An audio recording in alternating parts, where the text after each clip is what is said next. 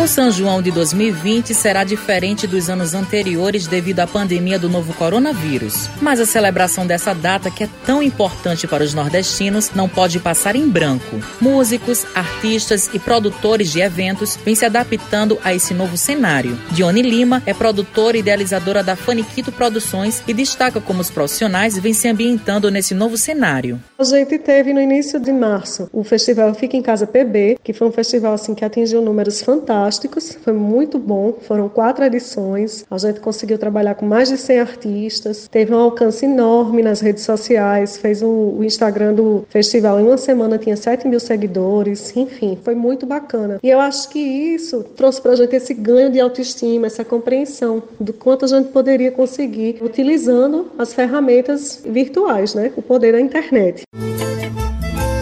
Dione ressalta quais são os desafios enfrentados pelos profissionais de eventos nesse período de pandemia é a gente conseguir realizar eventos com segurança para o público, para todos nós também que estamos na linha de frente trabalhando, sair da caixinha e buscar formas alternativas de fazer com que a música, a arte atravesse esse muro, né, de contaminação. Delicado, delicado, colorido. Dione Lima explica que apesar desse momento difícil, a celebração do forró irá acontecer de forma diferenciada. Não dá para olhar para isso tudo com desesperança. Por exemplo, o lance do São João, né? Pensa no, na ferida que é no coração do nordestino ver a festa de São João sendo tão prejudicada por conta de tudo isso que a gente está vivendo. Mas o que a gente tem visto também aí de opção para que essa festa não passe em branco, né? Tem várias ações virtuais remotas sendo marcadas. A gente no projeto da Agora Sonora a gente vai ter o São João no dia 24, que vai ser com o grupo Os Fulano. Todo peito é uma fogueira e vem quentinho de amaramaramá. Queimando junto, colado, queimando junto, colado, queimando junto, querendo se encontrar. Aí galera da Tabajara, eu sou Betinho Lucena, da banda Fulano. Pra gente tá sendo um momento de se reinventar, né? Acho que todo artista está passando por isso, por esse processo né, de, de reflexão, de entender tudo que está acontecendo, de parar para pensar no que a gente, quanto artistas, como uma classe, o que a gente vinha fazendo e a forma que a gente pode se juntar, a forma que a gente pode ressignificar e reinventar algumas coisas, né? E bem quentinho, de amar, amar, amar.